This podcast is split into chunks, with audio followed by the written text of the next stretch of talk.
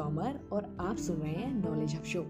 चलिए आज हम फिर से ऐसे एटीट्यूड पे बात करते हैं जो नेगेटिव होता है, लेकिन हम फिर भी चेंज नहीं करते, क्योंकि हम इंसानों की फितरत आमतौर पर बदलाव का विरोध करती है, क्योंकि बदलाव तकलीफ़ देह होता है। चाहे इसका असर अच्छा हो या बुरा हो, बदलाव हमेशा तनाव भरा होता है। हम इतना आराम महसूस करने लगते हैं कि हमारे अच्छे के लिए जो बदलाव होते हैं, उनको भी हम कबूल नहीं कर पाते और हम बुरा रहना पसंद करते हैं।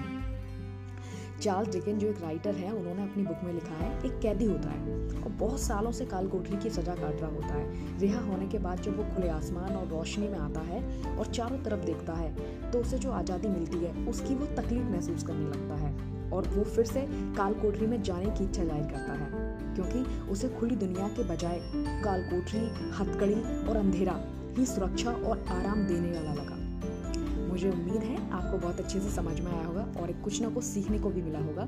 चलिए, मिलते हैं अगले एपिसोड में।